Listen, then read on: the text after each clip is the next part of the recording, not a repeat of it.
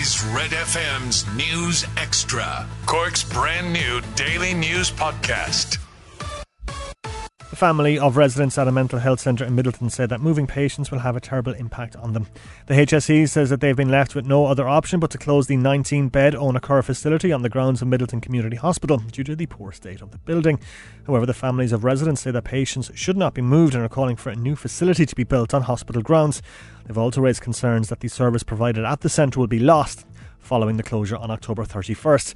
One of Rebecca's family members is a long term resident of Owenacurra. She told Red News about her concerns. If you have a relative who's very dear to you with mental health issues, you certainly don't want them destabilised. If there are defects in the building which require its closure, then the, the building needs to be rebuilt in Midleton and the patients kept there. So, not destabilised, not have their community broken up, but very importantly, not have the, the service taken apart because that service is 24 7. Pfizer says it's tested its coronavirus vaccine on children aged 5 to 11 and found it to be safe. The two jabs administered were a reduced dose of those given to people 12 and older. Some medics are against immunising young children because COVID rarely poses a serious risk to them. But Pfizer's top vaccine scientist, Bill Gruber, says that's not always the case. Here in the United States, and I expect it's true in the UK and Europe as well, uh, the ICUs uh, contain uh, quite sick children. In fact, about a quarter of all children that end up in the hospital are ending up in the intensive care unit. A hotel in Cork has been forced to close on a temporary basis after a member of its staff tested positive for COVID 19. The Gougane Hotel has had to shut its doors for 10 days as a result. In a statement on social media, the hotel said that the fully vaccinated member of their team tested positive and is experiencing strong symptoms. The staff member had multiple close contacts within the team. The Gougane Hotel said that they've had no choice but to close as they follow HSE advice and hope to reopen again on the 26th of September. Restrictions have eased on office workers, with thousands returning to the setting for the first time in 18 months. It's being done on a phased basis for the next month, with social distancing to be in place until at least October 22nd. Indoor and outdoor group activities such as dance classes have also seen restrictions eased today.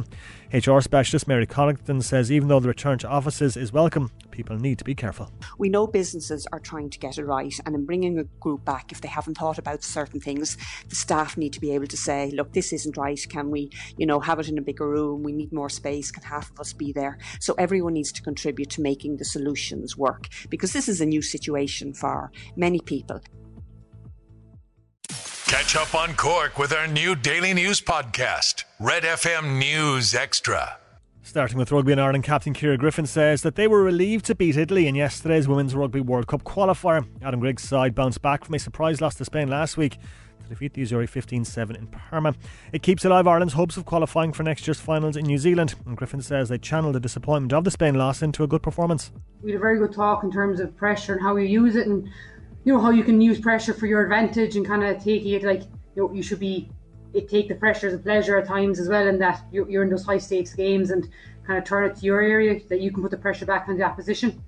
Um, so I think look, we met that pressure well this week. Obviously, the job is definitely not done. It's just we're one step one step closer in football, FIFA is to host an online summit with football associations around the globe a week on Thursday to discuss the possibility of a biennial World Cup.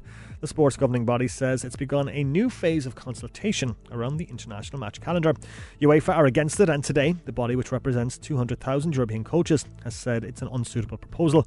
Former Arsenal manager Arsene Wenger is behind FIFA's idea to hold the tournament every two years. James Rodriguez is in talks with the club in Qatar about a move from Everton. The former Real Madrid midfielder is yet to play since Rafa Benitez took charge in the summer, it's reported he's on wages of around £200,000 a week. Rodriguez was close to joining Porto in the transfer window, but a deal couldn't be agreed. And here at home in the SSE Airtricity League Premier Division, Bohemians hosting Derry City at Dalymount Park tonight. That's at 7.45. And that's the sport on Cork's Red FM. Get Red FM's News Extra at redextra.ie and check out our other podcasts.